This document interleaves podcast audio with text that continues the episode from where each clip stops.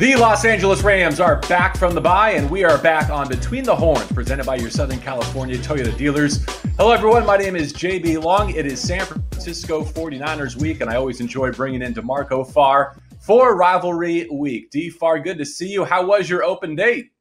Not so bad. Very busy. Yeah, when we don't have Ram stuff, it's it. I become super dad, or at least they try to make me super dad. I think I held up pretty well this week. How about you? Same thing, right? Yeah, football is the break from the real work. Yeah, I know we're like minded in that way. Uh, DeMarco, I, I also want to introduce you to an old friend. The gang is back together here. This might be the season debut on Between the Horns for our next guest, Maurice Jones Drew. Do you remember him? Oh, stop it! Stop it! Stop it! I, listen, I, I apologize. Work schedule's been kind of crazy like you guys said, when the Rams aren't there, I, I swear it feels like everyone can just call you to do things. Like we know you're not working this weekend, so just show up to all these different things. But I'm back. I'm back in full effect in an undisclosed place, a secret location right now, as you can tell. Uh, bunker. protective custody. I'm in protective custody right now from, from other jobs. Good to see you, man. Wow, been a minute. All right, so you got uh, Ravens, Bucks Thursday night football, and then anything else this weekend before you can join us at SoFi? Oh man, we, we got the first round of the playoffs for the little kids uh, on Saturday. We're the one seed, so we'll figure that out. Then I have a De La Salle High School football against Amador Valley. We'll see how it goes. Um, right. But you know, just just chugging away, chugging away, chugging away. Demarco softball showdowns on deck. Oh man, uh, we're pitching this weekend. We start basketball next week. So, like I said, man, I can't wait to get back to football. I need to get away from like that stuff and get back to just being on the sideline. Let's get to it. And what a way to get back into it. I mean, the back half of this schedule, starting in week eight against the San Francisco 49ers at SoFi in an NFC championship game rematch. DeMarco, where's your mind? Where's your heart? Where are your emotions as you prepare to welcome San Francisco again? Actually, my mind and my heart are on the defensive side of the football for the Rams right now. And, um, doing quite well. I, they're, playing great ball. Uh, don't get me wrong, or I should say they're dialed in. Um, I'm looking at the guys that are performing the best, your top flight players. Uh, they're easy to find on the stat sheet. Aaron Donald's at the top, sacks, tackles for loss. Uh, A'Shawn Robinson is a guy that's, I think he's fourth on the team in unassisted tackles. He has been great in that four, te- four technique. Jalen Ramsey has been an absolute monster out there, but there are some guys, even with the defense is playing this well, there are some guys that really haven't stepped up or stepped their game up yet. So uh, looking for Greg Gaines or somebody else at that nose tackle spot to really get production from there. Uh, you really need somebody on the outside. Hopefully, it's Floyd uh, that could become that edge. If you can't rush the passer, that's fine. That's great. Uh, that elephant won't fly. But what you can do against a team like the 49ers is set that edge, turn everything back in, and make sure that Bobby Wagner, Ernest Jones can make the plays over the top. If you play great team ball against San Francisco, you'll have a chance to beat them. Mm. Uh, same foe, but a different look, especially on offense. Maurice, we've not yet got your take on the Christian McCaffrey trade. Why don't we start there? Wow. Uh, I wasn't very happy when it broke on TV, uh, to be honest with you. I think my bias came out like, this is ridiculous. I knew the Rams were in play for it, but obviously the Niners offered a little bit more, and he, he's a perfect fit for what they do, right? A guy, another playmaker that allows Jimmy Garoppolo not to hold the ball. He gets the ball out pretty quickly, as we see here. Check downs can turn into touchdowns – you get the ball to Christian McCaffrey. Then on top of that, he's a great zone runner. So to me, it's like the the rich get richer in, in some way, shape, or form, especially in this kind of Kyle Shanahan boot offense. Uh, you see the way Kittle's playing. All these things are going to start to open up because you have to focus on Christian McCaffrey. So um, for the National Football League, it's not happy for the Rams. I'm not happy for the Niners. They, they got him a really good player. Hopefully, he can stay healthy. He hasn't been healthy the last couple years. Yeah, speaking of health, I mean, I, I, think why don't we just say for now that the Rams are as healthy as they've been all season, DeMarco? Uh, we'll see if it's the healthiest that they become all season. Happy to become uh, wrong on that front. I would love for them to get even healthier. Uh, but some key pieces back on defense, including starters like Troy Hill, uh, like rookie Cobie Durant. Maybe an offensive line that's as healthy as it's been since early in the season with Brian Allen coming back in the middle. Uh, it's early in the week still relative to this game, but you look at the 49ers side of the equation – Arik Armstead not practicing. Our old friend Samson Ebukam not practicing. Uh, Kyle Juszczyk sounds like he has a broken finger, so he may not be in front of Christian McCaffrey. Trent Williams still trying to get back uh, at left tackle, and perhaps most uh, most important to this game, Deebo Samuel's hamstring has flared up. You know, that's the one that got me. I mean, that's the one that's really unpredictable and can really, you know, hamstring him or slow him down on game day. So I was happy about that.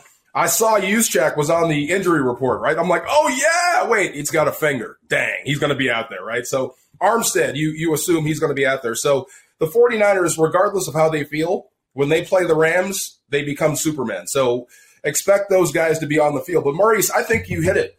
Watching San Francisco's offense, it's interesting. They do everything bass backwards. It's the exact opposite of the Rams.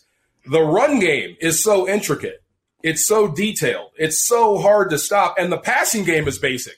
It's the mm-hmm. opposite of the Rams. So I said this thinking about this this morning. Whoever gets fired first, Shanahan or or Sean McVay, you should hire the other guy. Because if you put these two guys together, oh my God, you won't be able to stop them. But yeah, the run game, it's so weird. So they'll come out in 11 personnel with Juszczyk as the only running back. Then they have Deebo in as the running back in the dot. So then they give you that wham look, right? That what we're used to. The fullback comes down and whams that nose tackle, but it's not a wham block.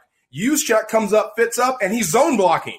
So they give Deebo a two-way go. So he's got at worst a plus five play side, but if that backside safety or linebacker overruns it, it's a home run going back the other way. It's just it's a nightmare. It makes you miserable to to think about it and play against it and just worry about it all week long. So to me, it's typical Niner stuff. It, it keeps you up at night. They're they're ambi. It's an ambient football team. I mean, you really need something to help you sleep when you think about this stuff. But it all comes down to that front seven: Aaron Donald and company, the guys I just mentioned. If you accept the challenge, especially at the edge, on Kittle with Williams out there, if you accept the challenge and be physical, buy that extra three yards, that tough, small, gr- give gr- give ground grudgingly type stuff on the edge, and force everything back to the middle, you'll have a chance to stop them and beat them. If you let second and eight turn into first and ten, you've got no shot. If you let second and eight turn into third and five and make Garoppolo have to throw it, now you have a chance to beat him. I, w- I would say for me, if we're just talking about overall everything, if you saw the way the Kansas City Chiefs offensively played the Niners, that is the playbook you want to go against, right? Allow they ran the ball, but they had their tackles pass set. So Bosa's running up the field to get to the quarterback, creating running lanes. And so you you can actually steal some things there. The passing game was quick, right? They they beat him with some fly sweep motions, uh, fly the motion fly sweep and hand the ball off. They they were able to use their aggressiveness and, and turn it into their weakness. And so I think if you're Sean McVay, you have to kind of look back and say, okay, what did the Chiefs do, and how can we figure out a way to do it? Maybe we're not running the ball into the middle of the defense. Maybe we're on the edges with the flashes we saw against the Carolina Panthers. Maybe it is a quick bubble Ooh. screen outside, let guys go. Maybe it it is some of the other things that we've done, the play action pass, getting those guys move sideways, and then getting the ball out quickly. Uh, and so I, I think again, you can if you watch that game and you kind of see exactly what the Chiefs did and how they were able to attack, I want to say Patrick Mahomes didn't get sacked until the fourth quarter. Right. Because the ball was getting out quick. I mean, he was going from lead one, two to three. And I mean, the ball was getting out. And if they weren't there, he was checking the ball down. Uh, they were able to take some shots down the field as, as some of the guys were um, looking in the backfield. Ward was looking in the backfield, and that's the guy that was with the Chiefs. But this is the thing, and he, DeMarco, you said Juszczyk. Well, from my understanding, he had finger surgery, so he may not be playing. He broke his finger. finger.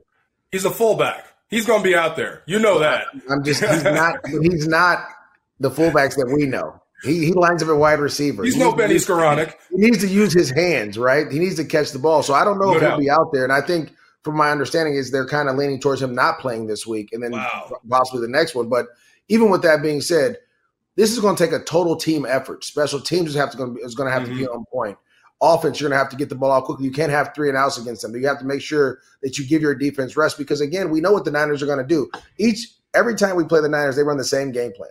They're going to run the toss zone. Okay, they're going to put Deebo in the backfield. They're going to hand the ball to Deebo. They're going to run wide receiver screens to Deebo. They're going to throw the ball a little five yard outs to Kittle. Right? They're going to do the oh, same thing over and great, over again yeah. because what happens? The Rams haven't stopped it. Right? You yeah. stopped it one time in eight games. So to me, it's just you have to understand the game plan that you have to have going against this Niner team. Each week is different, right? This Niner team, you got to play a little tighter coverage, right? You can't be sitting at eight yards, 10 yards off because you're just going to get in those little two yard routes. You got to tighten down and force Jimmy Garoppolo to hold that ball an extra beat so Aaron Donald and company can get there. And then offensively, you got to stretch those guys horizontally first before hey, you Maurice, who's that end company? I know Aaron's going to get there. Who else is going to get there? Well, I mean, well, right, exactly. Hold, hold on. Well, let me. I'll say this: McGlinchey hasn't been playing well at right tackle for the Niners. He's been holding a lot. Yeah, he's been holding right, a lot. So, so whoever is over there, if it's Leonard Floyd, if it's Justin Hollins, whoever it may be, whoever you can get to get some immediate pressure on that off that right tackle, that's who you want to. That's who you want to pick on. Let leave Trent Williams alone. Let's leave him alone. Come on now. Put the guys on the other side when you get in those passing situations and corral that pocket, and you and you you have a chance to really force Jimmy Garoppolo to be the Jimmy Garoppolo we saw in the AFC Championship game. I mean, to DeMarco's point, other than Aaron Donald, who's got multiple sacks on this roster? Uh, the good news is Bobby Wagner and Jalen Ramsey have them. The bad news is your starting middle linebacker and your corner are the other pass rushers with multiple sacks. And I, I get it, sacks are not the end all be all, right? But the pressure metrics underlying those uh, tell the same story. Um, I do want to get to the offense and uh, if the Rams are due and what Van Jefferson might mean uh, to breaking out against the 49ers. Yeah. But real quick on, on the point that you guys made, uh, my key for the week is yards after catch and yards after contact, essentially, same thing. Whether it's out of the backfield or through the quick passing game that you referenced, this is not just about Deebo taking it to the house at Levi's in week four, though that's certainly top of mind. It's also as we transition to the offense, who besides Cooper Kupp can make somebody miss and make a play? right? Or because there's going to be somebody, yeah, or run through somebody. Yep, same same deal. Because when I think about the first meeting this season with San Francisco, remember they were coming off one of the most anemic offensive performances of the Kyle Shanahan era. They lost at Denver, and they were transitioning back to Jimmy Garoppolo, and they didn't really have an offensive feel or identity of course, the Rams cured that for them, unfortunately, uh, and, and they've gotten going offensively. Now, now it's kind of the other direction. I get that Patrick Mahomes and the Chiefs are elite, but statistically, that was one of the most egregious defensive performances in modern San Francisco 49ers history. Okay, Kansas City was averaging 10 yards per play until garbage time of that game how much of that, to Maurice's point, can you replicate from Andy Reid's playbook and design? And how much of that do you expect to get cleaned up uh, by DeMeco Ryans and the 49ers? Hmm. Um, I expect a lot. I expect DeMeco Ryans to have this defense humming. And I was so disappointed that the 49ers took an L, took a beating before you played the Rams because the best thing in the NFL is to get beat because you're going to fix your problems and it's going to motivate mm-hmm. you. There's nothing worse than a losing week in the National Football League. We all know this, right? especially one where you got your butt kicked, and then you're facing a foe that you feel you're superior than. So they're going to be at their best. But there's a lot of stuff you can take from that. Here's what I need on the offensive side of the ball for the Rams. Brian Allen's coming back, right? I need that mean, nasty, mm. just that guy that that when they drafted him, the dude that wasn't afraid to just get his nose bloody and get in there. You need to be attached to Fred Warner on every single play. I don't care if you get a 15 yard penalty every single play, you should be pushing, shoving, trying to cut this guy, getting him on the ground.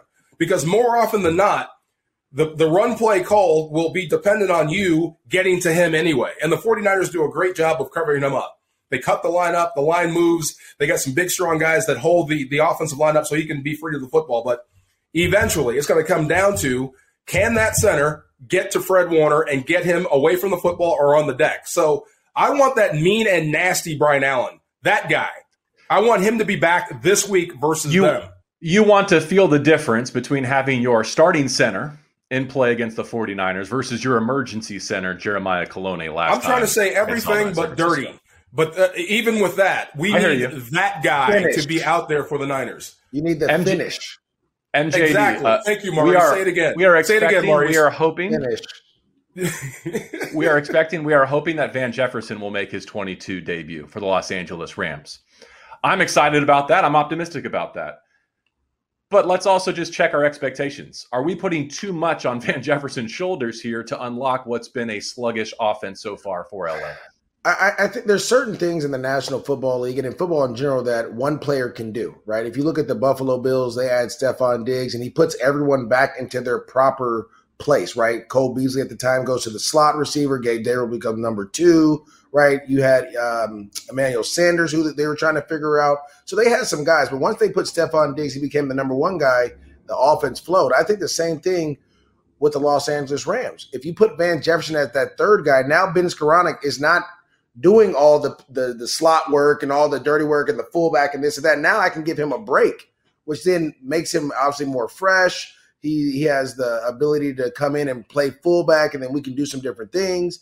Um, I think it, I wouldn't say it's too much pressure, but I do think that he comes in, he puts guys back in position where you need to be, and he gives Stafford that third option that he can count on, right? That he knows yeah. will be where he needs to be. That is that deep threat, but also can run the other routes, right? If you put Tutu Atwell out there, 90% of the time he's running 15, 20 yards down the field on his route. So you can kind of, you don't know that with Van Jefferson. So it kind of opens the offense up in that way. And the other thing I'll say about this, if you look at kind of around the league, and, and again, is, is always one guy. If you look at what A.J. Brown did to the Philadelphia Eagles, all of a sudden now DeVonta Smith is the number two, and look at his production. And so maybe this can be the reverse thing where we're not just leaning on Cooper Kupp every time. We're not just getting Allen Robinson in the red zone. Now all of a sudden you have Van Jefferson who could do some other work on the third corner that will give Stafford that uh that ability to get there, right? Maybe it's sometimes we've seen Skowronek, and it's not a knock on him. Sometimes he just is taking too long for him to get to that spot where Stafford needs him to be, or maybe he's not. You know, it's just it didn't look. um What's the word? I'm. It, it just didn't look clean, if that makes sense, right? Mm-hmm. When when Van Jefferson was out there, even in the Super Bowl, it looked clean. He just wasn't making plays. Like he was open, right, running down the field. He just didn't go make make make the plays that need to be made. So again, that might be the piece that you're looking for. Also, um, I, I and we've talked about this. We talked about this in Cincinnati, and you know, obviously there was a lot of pressure getting put on Stafford, but watching that Carolina game back, Alaric Jackson did an awesome job at left tackle against one of the top young pass rushers in the National Football League, and maybe, and I'm, I'm just you're, you're the top of his fan club at left tackle. I, I know you I, love this I, guy. We talked about this, right? The reason Tristan Wirfs played right tackle was because his dude was at left, no and maybe that is his natural position. And I'm not saying that Noteboom can't come back and and and be awesome, but right now you might have stole one. You might have found a guy that not could stealing. end up being. Yeah, I mean, not stealing. Yeah, it is. It is stealing, Demarco. Can't make the club in the tub, Maurice. No, I'm saying it's, I'm saying as an organization, you stole one saying that you found an undrafted oh. guy who can be a really good left tackle in the National Football League, right? And so if you have this guy and he can end up being it, maybe you can move Noteboom to left guard. Maybe you can move him to right guard. Maybe you can solidify this offensive line in a different way if this guy can be that. And so this is an awesome, you know, I think Sean said it best in one of his interviews. He was like, um, we have to, it was something about circumstance. And he was like, this may allow us to do some different things. Mm-hmm. I think he was talking about Alaric being the left tackle and then being able to be versatile with No Noteboom and maybe going to different places. Well, I know this is week eight, but based off what you guys are saying, it does feel a bit like week one. You, you get a fresh start here, right? We'll get to yeah. the Seahawks down the schedule. They're a problem for December and January. But for right now, as you look at the structure of the NFC West, this is a great way to open coming off your bye week. And I knew there are some tendencies, DeMarco, in terms of the personnel that you have, but this is the first time that we've seen it, maybe the closest that we've seen it to the way they drew it up in training camp or this offseason, where you have Brian Allen in the middle, yes, where you have hopefully a healthy and productive left tackle. And like we said with Van, uh, you have your 11 personnel largely the way that you drew it up uh, through free agency, uh, and maybe even an early down running game with Darrell Henderson to go with it. You, know, I've heard coaches do this before, where you you you reset the season, everybody zero zero, and we're going to play it on out here. So I think the same applies here uh, this is the group that you thought you would have for the most part, and everyone's coming back for the most part, and you've had a week off, so you have a chance to get reconnected as a coaching staff and as a, a group of players. Uh, what are we trying to do? What can we do? And what's out there in front of us? So, and I'm with you, man. This is a great way to start week one with San Francisco because you have no choice but to be amped up and to be ready because you know they are. And look, I, if any team in the world uh, that gets beat by the same team over and over and over again. The one thing you want to do is stop that. And I'll go back to my group in 99. I'll keep saying this. There, there's no way we win that Super Bowl unless we beat the Niners first because I think they had beaten us like 17 straight before then. It was ridiculous. We'd gotten close. We couldn't beat them. That psychological edge started to build until we said enough. So hopefully this group, this current group of Rams, feels the same way about San Francisco. Um, look, San Fran is your nemesis. Um, everything flows off what you do versus them in the NFC West. So here they come to your house. Uh, you just came off a win. You went into the bye feeling good about yourself. You're getting guys back. You're starting centers back. Troy Hill's coming back. And he teased me versus Carolina. He really did. I saw him working out pregame and I said, Troy, are you up or down? He goes, Nope, I'm down. I'm like, ah, dang. Well, good. Get ready for this one coming up. So yeah. you're getting your dogs back on both sides of the football. And you're facing your biggest rival in the NFC West. So hopefully this team can rally, regroup, be ready, and play with a lot of energy come Sunday. DeMarco, let me dovetail off of that. I'm not going to go through the whole regular season losing streak. I don't think it really stands because the Rams won the most important one, which was the NFC Championship game in their home stadium. But going back in time, they've had some opportunities to step on the neck of their biggest rival. And they've let those opportunities pass them by. And because of that, the 49ers have gotten back on their feet and found some success.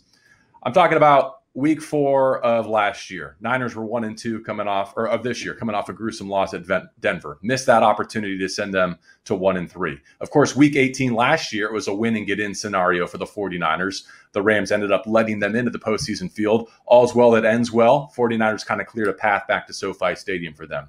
But week 10, 21, Maurice, the 49ers were three and five and in a tailspin, remember? They lost yes. five of their last six and they got back on track. Uh, week 12, 2020, 49ers four and six and riding a three game losing skid, beat the Los Angeles Rams. Like so many of these opportunities going back to say, you know what? Throw some dirt on your biggest rival. Whether or not it's the death knell for their season, you can put them in a deep enough hole that their year might be over. Now, it's still the end of October. I think it's too early for that. But what if you were to send them to three straight losses on the back of that Christian McCaffrey trade? What if you were to spill them to last place in the NFC West?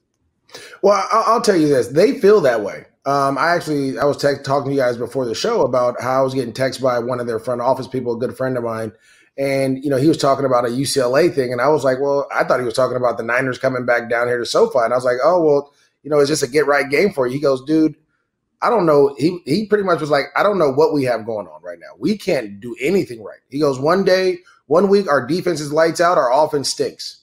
The next week, offense stinks, defense stinks, everybody stinks, right? And so they're in the same they're in the same boat as they're trying to find their way. And and I, JB, you're exactly right. This is a situation where you're zero and zero, you're three and three. You can yeah. find a way to just go ahead, put them down, then be done with them. Be done with them because they have to they have some other things they have to deal with. Seattle's playing really well. Arizona always plays them tough.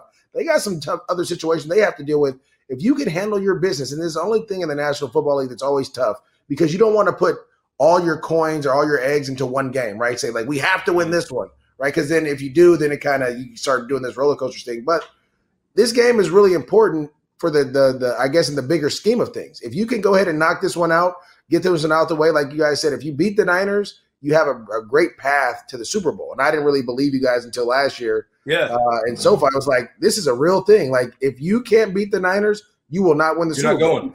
And so, I heard something similar, Maurice. Did you hear the name Sean Mannion? I heard something about the 49ers being disrespected when they trotted out when the Rams trotted out Sean Mannion and they they sat Jared Goff. What year was that? That was, was that 17? 17? Yeah, the resting starters in week 17. Yeah, yeah, something about feeling disrespected and the butt kickings began there or something like that. Yeah, hmm. I'm like, that's a long time to hold a grudge, man. you know what I mean? you have to understand, I've interviewed those dudes in the yeah. offseason and, and they dislike the Rams the same way the Rams, yeah. for whatever reason, whatever it is, if, if it's from back in the day. But I love that.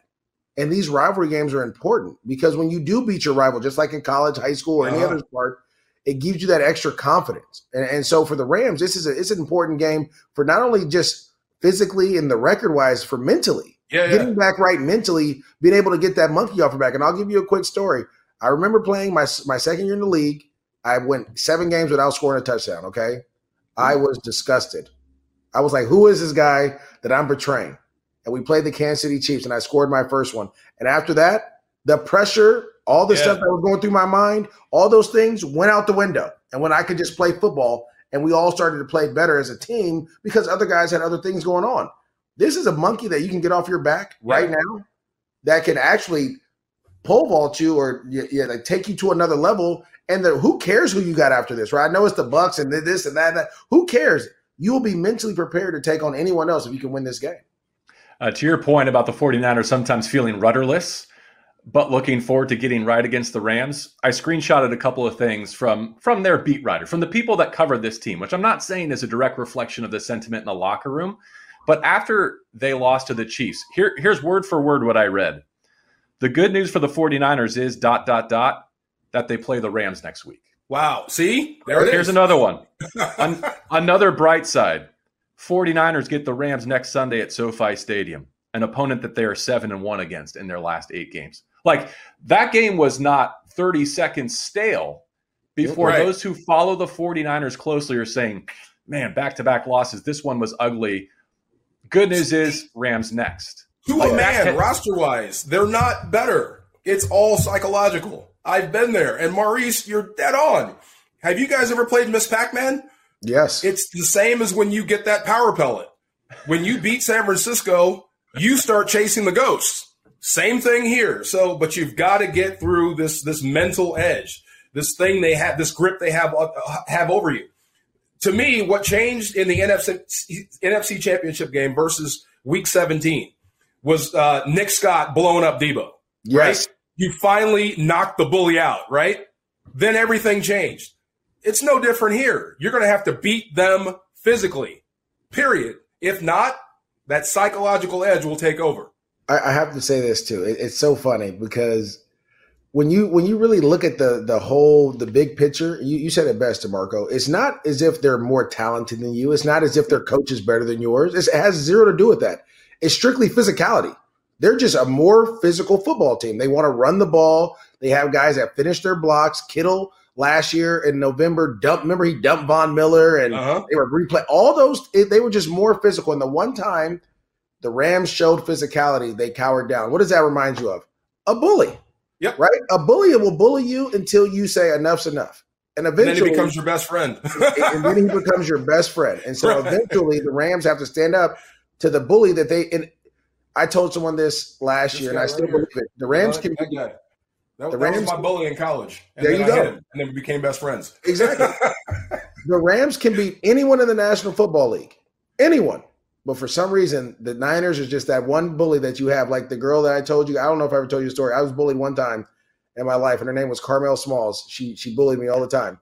Until one day I looked in the mirror and I was like, enough's enough, Maurice. Carmel will never touch you and push you down like that ever again. Oh huh? wow. Oh yeah. and I stood up to her. I didn't touch her or anything. I just said, uh, "Stop," and she stopped. She got and some assets in there. Can we borrow for left guard? but but again, you have it's a mental thing. You have to look yourself in no the doubt. mirror. You have to practice a certain way. You have to go to meetings a certain way in order to get over this. And one win will never get you over a bully, right? Because that bully knows that they've won multiple times against you. They they feel a certain way towards you you have to continue to play and even this thing out. And once you even it out, then everything goes back the way it needs to go. MJD versus Smalls, Rams versus San Francisco, the theme of the week. I can tell just by getting back together with you guys that we could carry this conversation all the way through to Sunday at 125. But we'll leave it there on this edition of Between the Horns and look forward to being with you from SoFi Stadium. For MJD, for Marco Farr, I'm JB Long. This has been BTH, presented by your Southern California Toyota dealers.